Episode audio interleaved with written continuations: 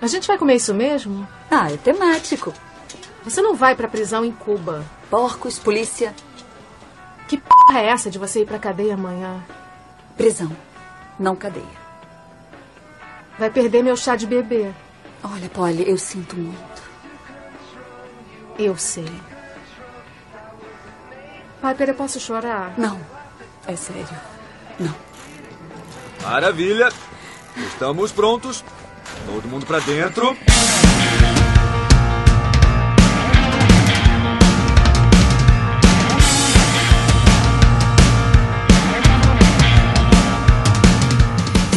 Guerreiros em guarda. Eu sou Clarice Machado. Eu sou Márcio Etiane. Eu sou Marcos Moreira. E eu sou Rafael Mota. E esse é o Sabrina Nós. Com a participação especial do LexCast.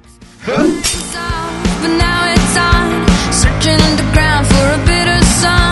sun. Is out, the day is new, and everyone is waiting, waiting on you. And you got time.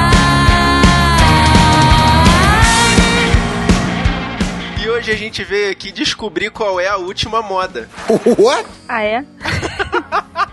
ah, é? Foi ótimo. A gente veio aqui falar de Orange is the New Black. Seriado da Netflix que é classificado como comédia, drama e crime, baseado no livro de Piper Kerman. Conta a história de Piper Chapman, que, devido a problemas com a justiça, vai parar na prisão de Litchfield. Então, a série começa com ela indo se entregar numa penitenciária. Oh my god! Ela foi condenada, dá a entender que ela fez um acordo lá, porque nos Estados Unidos você tem a questão do plea bargain. English, motherfucker, do you speak it? Que é um acordo que é diferente da delação premiada, que no Brasil você não vê isso, né? Você vê os caras lutando até a última instância para não, não ser isso é irreal na realidade brasileira, né? Um bandido honesto nesse ponto, né?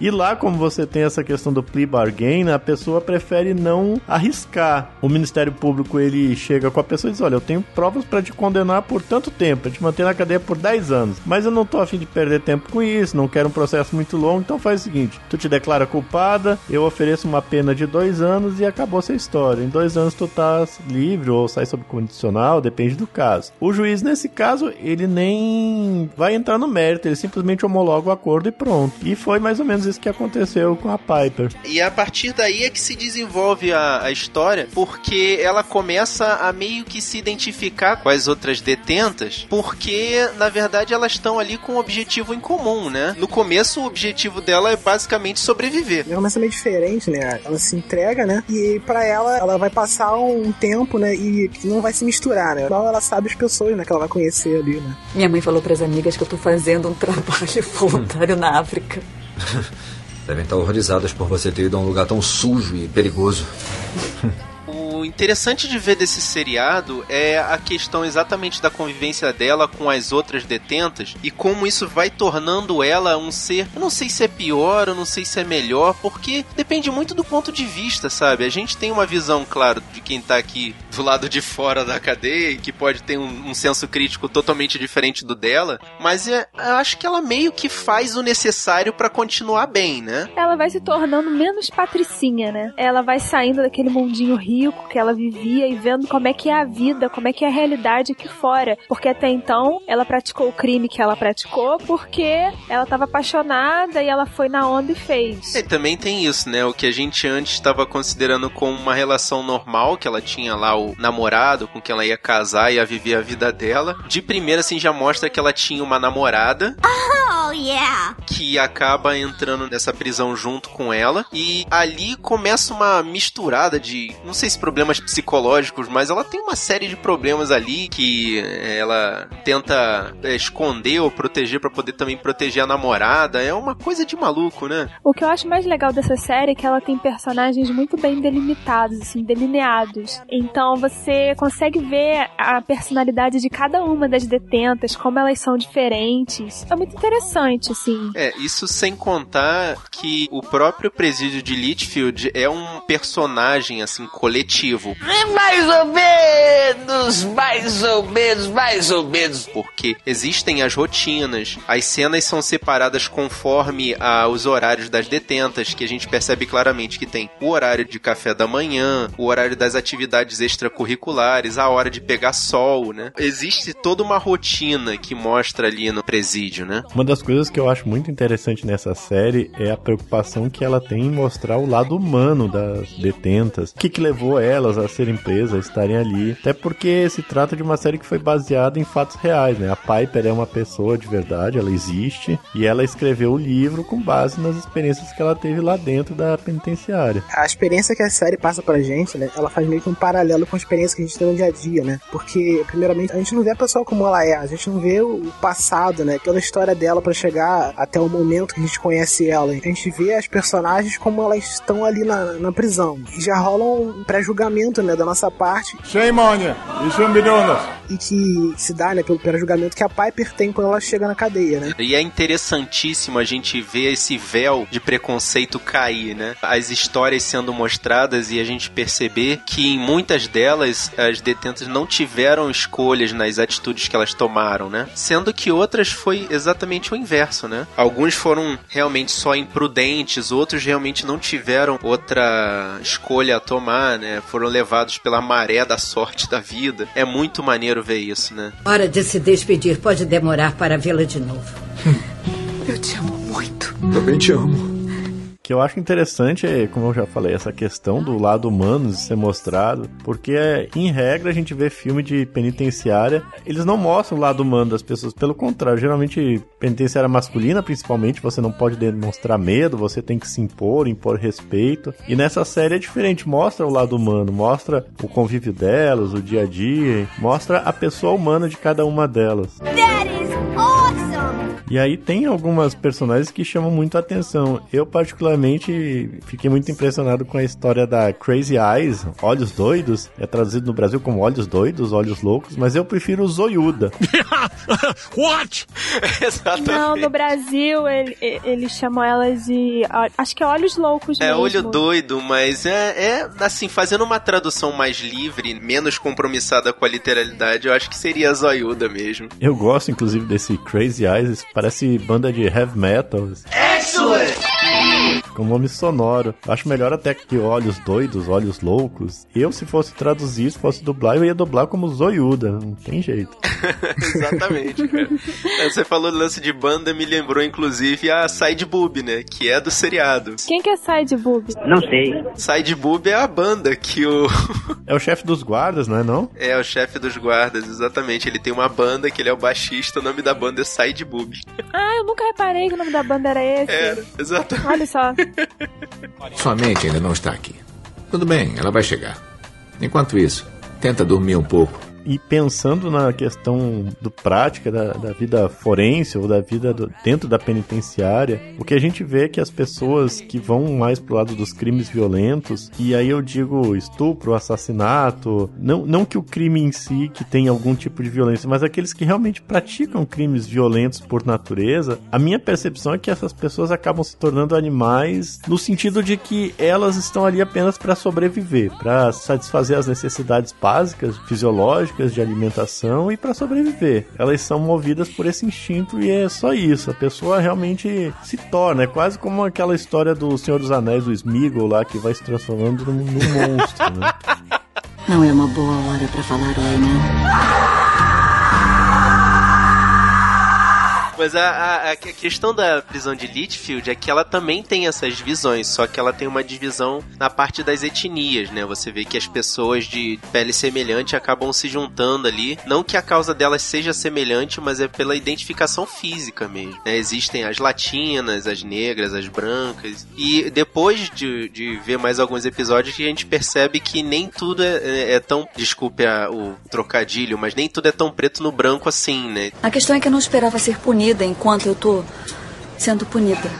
Você tem que dar um jeito nisso. Mas como? Acho melhor enfrentar a situação de cabeça erguida. A, a série, primeira temporada, não foca muito nas outras personagens, só na Piper. E a partir da segunda, eu acho que vai ficando mais interessante justamente porque vai mostrando esse lado humano de dentro do presídio. As histórias das outras pessoas é, formam também o caráter da Piper, né? Porque ela acaba por saber um pouquinho daquelas pessoas, né? O, o conviver, o inevitável, né? A convivência acaba levando uma influência pra Piper, que é o, o fio mestre da, do seriado, obviamente é a Piper, mas no final das contas, eu acho que a história dela é até a menos interessante de todas. Sim, eu acho que forma o caráter de todas ali, né? Até Exato. um certo ponto. É, a Piper é quem menos chama atenção ali dentro, é a menos sem sal, por assim dizer, né? Uma pessoa normal, comum, foi pra faculdade, nunca tinha feito grandes besteiras na vida. I'm either boring or I'm a slut. Não que isso faça uma pessoa incomum, mas enfim, é a realidade ali. E a besteira que ela fez foi, foi lá cometer o crime dela, né? Então, ela é muito sem sal se comparada com as outras. Não chega a chamar atenção, pelo menos não no início. Vou te falar né? que especificamente assim, como você se identificou, eu não consegui me ligar a nenhum personagem específico assim. Talvez eu me ligaria a Piper porque eu tive a sorte de ter uma vida até bastante semelhante à dela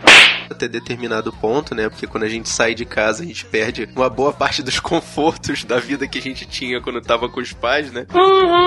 Mas, assim, eu acho que é a, a vida com a qual eu poderia mais me identificar, mas tudo é tão interessante no, no seriado, tudo é tão chamativo, né? Cada história eu acho que é um novo tempero ali. É, eu me identifico com a Crazy Eyes, ou ela me chama muito a atenção, porque parece muito a história de vida da mãe biológica do meu filho mais velho. O menino mora comigo desde os oito meses e é muito parecida nesse sentido de que ela é uma, uma menina adotada e nunca se adaptou totalmente à família, ou nunca conseguiu superar, na verdade, esse trauma, essa dor da rejeição. E levou isso pra vida dela. E é aquela história, eu posso até falar com, como é que foi. Pode falar, não tem estresse. É, Eu saí com ela uma vez, conheci ela numa festa, depois a gente saiu uma vez, apesar de que ninguém faz filho parceladamente, né?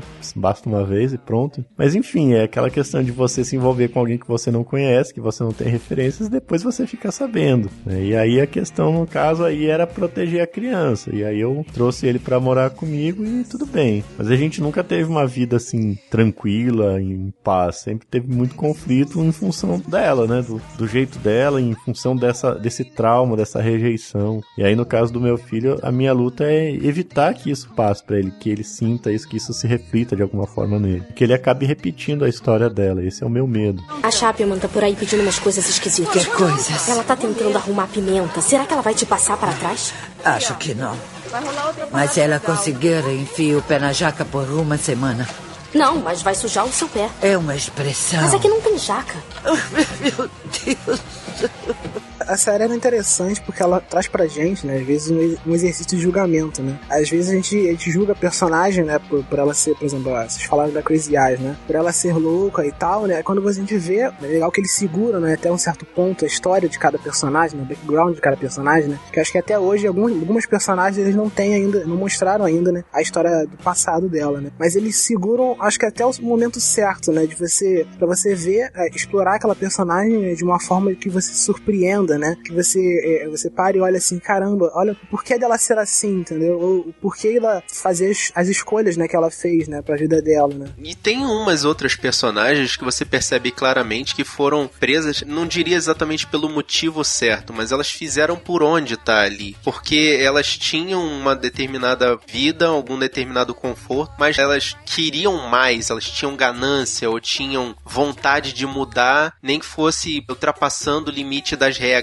né? Assim como a gente falou que teve gente que fez porque não tinha outra escolha, teve gente que a gente viu claramente que tinha outras escolhas e simplesmente decidiu fazer do jeito errado. Como, por exemplo, eu lembro muito da história da Flaca, que a Flaca era uma menina que tinha a vida dela normal, inclusive ela né, tinha os amigos da escola, vivia a vida dela com, com conforto, você via que ela tinha, assim, né, é, pertences, objetos, uma, uma vida Tinha o básico, né? tinha o básico, é, e- mas tinha conflitos com a mãe, e aquilo gerava um certo, uma certa vontade de se, se rebelar e ela faz o que ela faz e inclusive ela é presa por uma situação que você pensa que ela vai ser presa por uma coisa, ela é presa por outra, assim, não é totalmente diferente, mas é, é, é o inverso do que ela deveria ser presa, né? E ela vai parar lá em Nitfield. Agora, uma coisa que a gente não falou ainda, e tem um destaque nesse seriado, é que ele é praticamente seriado LGBT, né? E ele trata desse assunto da homofobia, do sofrimento de algumas pessoas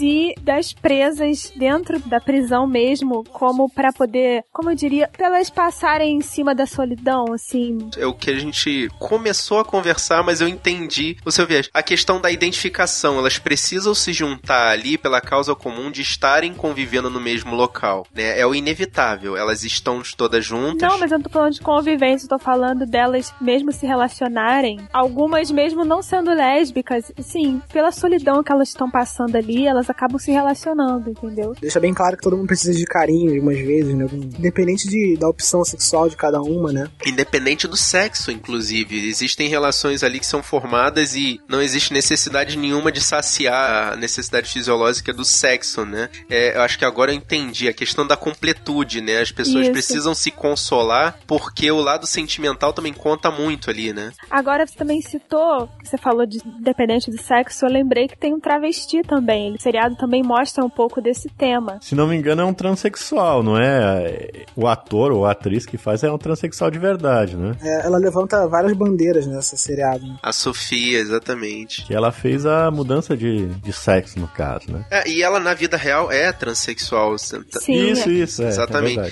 isso é, me deixou até um pouco assustado, porque no começo eu achava que aquilo era um personagem que, que o rapaz estava compondo, mas depois eu fui ler umas reportagens e fui ver umas fotografias na internet, né, falando sobre a, a causa da, do, do transexual e ela estava participando e eu fiquei ao mesmo tempo assustado e admirado com essa coragem, sabe, de botar a cara a tapa num seriado que é tão é, cheio de conflitos, né? Olha, queridinha, isso aqui não cola. Tem gente aqui tentando trabalhar. Agora, vocês falaram da Piper, que ela se entrega no início do, do seriado, mas eu não me lembro se ela denuncia alguém e aí ela se entrega pra diminuir a pena. Na verdade, ela começa sendo presa porque o juiz decretou a prisão preventiva dela e no correr do seriado ela é chamada ao judiciário novamente para poder fazer a denúncia. Mas, bom, o desenrolar é o guerreiro que vai ter que assistir para saber o que acontece. Ah, qual é? Né, eu tô tentando me segurar exatamente para não não soltar a trama aqui. É, então, o que eu não entendi é, é ela se entrega no início do seriado para diminuir a pena. Isso. Na verdade, não. Ela se entrega porque foi determinada a prisão preventiva dela. Uhum. E aí Na ela precisa não. se. entre- Oh, oh! Não? não. Então, por favor, ilumine-nos, por favor. A gente precisa dessas informações. É, agora é o momento LexCast do Sabre na Nós.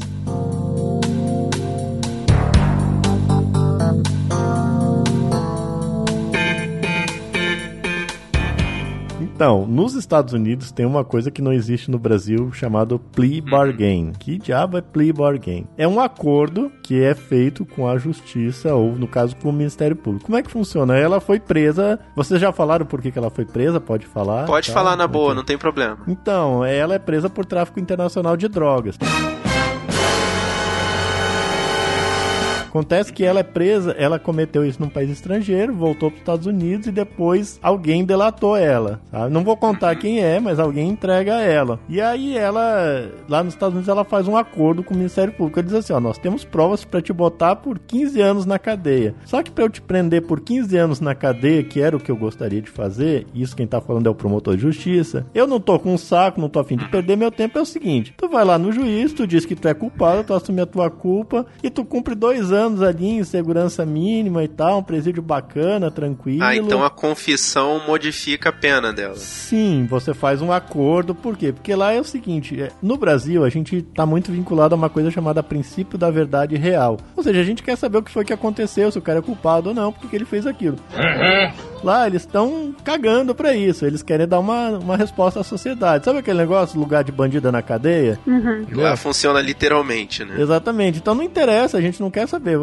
Tem prova, tem indício de que você é bandido, pronto, você é bandido. Você quer discutir, brigar e arriscar pegar 15 anos, você vai ficar dois anos ali na boa. Well, duh. A pessoa, pô, eu vou arriscar pegar 15 anos com a perspectiva de sair com um condicional em 10, é melhor eu cumprir dois e eu já pago o que eu devo e pronto, né? É tipo esses acordos, você tá devendo 5 mil reais, o banco chega e fala, ó, me paga 2 mil e tá tudo certo. Você vai discutir? Não, vou pagar 2 mil e acabou essa história. Então é isso que acontece no plea bargain. No Brasil a gente não tem isso. Você tem, a gente tá vendo aí a questão da, da Lava Jato, da delação premiada. Mas o que que é a delação premiada? Você colabora com as investigações se a sua ajuda for considerada relevante pelo juiz. É, aqui ainda tem isso, né? Se a informação que você fornecer for procedente e realmente gerar frutos, Aí o juiz, no- dependendo do bom humor dele, no dia que ele levantar de bom humor ou mau humor, ele vai decidir o que que isso vai ser bom ou não pra você. Ou seja, o quanto isso vai influir na sua pena. E lá não. Lá eles não querem saber. Tanto que lá o que que acontece? O que que a gente vê nos filmes? Você vê muito esse filme americano. Tá aqui, ó, assina aqui e pronto, vamos resolver logo. O que que é que tá assinando aquilo ali? Ele assina uma confissão de culpa, aí ele aceita uma pena, Uhum. o Ministério Público é que diz a pena, e o juiz vai lá e só homologa, né? A gente tem alguma coisa disso no Brasil no juizado especial criminal, quando eles não se entra na questão da culpa, né? A pessoa que é primária de bons antecedentes, ela vai lá, cometer algum crime, ela vai ah, pagar a cesta básica, prestar serviço à comunidade. sim, mas esses aí são só pros crimes de pena até dois anos. Isso, mas é a coisa mais perto que a gente tem desses acordos que a gente vê em filme americano, é isso. A gente não tem isso no Brasil. E lá não, lá você assume a culpa. Então não interessa se você é inocente, você disser que é culpado, você assume a culpa. Aqui, se você disser que é culpado, tudo, o juiz ainda vai olhar e vai dizer: não, mas peraí, será que é culpado mesmo? Será que o Ministério Público. Deixa eu ver as provas. O juiz tem que fazer tudo isso. Por quê? Porque ele pode ter sido torturado, pode estar sendo ameaçado,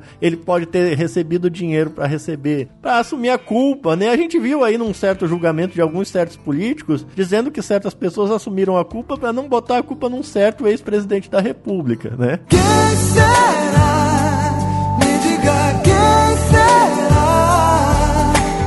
Agora, os Estados Unidos, eles têm interesse muito grande em levar muita gente pra prisão, porque a maioria das prisões são privadas. E isso gera dinheiro, mas é uma outra discussão, né? Sim, é, nos Estados Unidos tudo é o, é o dinheiro que manda. Exatamente. Mas aí, eu, eu já, eu- o pessoal já disse que eu sou marxista se eu começar a falar nisso, então. Entrar nessa seara realmente é pisar em ovos, calma. Não vamos chegar tão Aí eu, longe, eu teria que explicar a diferença entre ser marxista e ser kantiano, que é o que eu sou, mas deixa isso pro LexCast. Nossa senhora, por Deixa favor. pra lá, deixa pra lá. A gente ouve o LexCast pra Isso, poder isso. ter todas Quem essas explicações, por isso, favor, isso. Márcio. Assiste lá, o- ouve, ouve lá o LexCast. Você é a novata? Sou. Eu sou Piper. E você? Quem é? Su. Ah, também pode me chamar de Suzy. Também pode me chamar de Suzanne.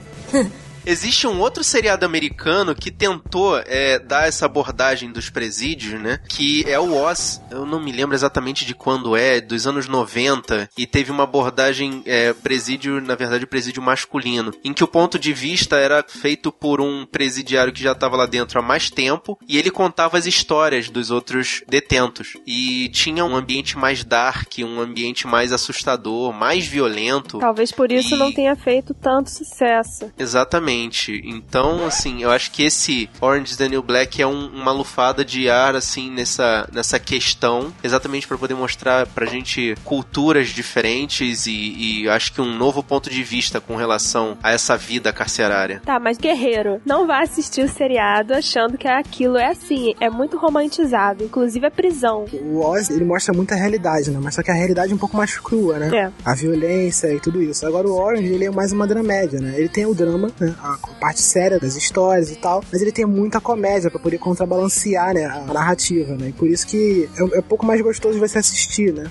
Então, guerreiro, se você ainda não assistiu esse seriado, por favor, vai lá, assista. Depois você volta aqui e deixa sua mensagem no nosso post no sabrinanois.com.br. Ou então, se você já assistiu, por favor, manda um e-mail pra gente no sabrinanois.gmail.com dizendo qual a sua opinião sobre ele. E curte a nossa página lá no Facebook, no facebook.com.br sabrinanois, ou segue a gente no Twitter, lá no twitter.com.br barra Nós ou curte a nossa página no Instagram, que é o instagram.com barra Nós também. Se você quiser receber essa e outras missões no seu computador ou no seu celular, assina o nosso feed aqui no link do post ou então se inscreva na gente lá na iTunes Store. E Márcio, por favor, manda aí os seus contatos para poder a galera te encontrar. Se você quiser saber mais sobre assuntos jurídicos e entender essas coisas todas que parecem confusas, você acessa o www.lexcast.in e você ouve os episódios do LexCast. Você pode seguir arroba o LexCast no Twitter e também no Facebook, é facebook.com/lexcast.in, o mesmo domínio aí do site. E a gente conversa mais lá. Márcio, muito, muito obrigado pela colaboração sua aí, cara. A gente tá junto aí nessa batalha dos podcasts e precisando de alguma ajuda nossa lá, estamos aí. Poxa, eu que agradeço o convite e lamento que tenha dado tanto problema aí durante a gravação. Eu nem consegui falar do que eu queria falar, na verdade, que eu, o que mais me surpreendeu foi ver na série a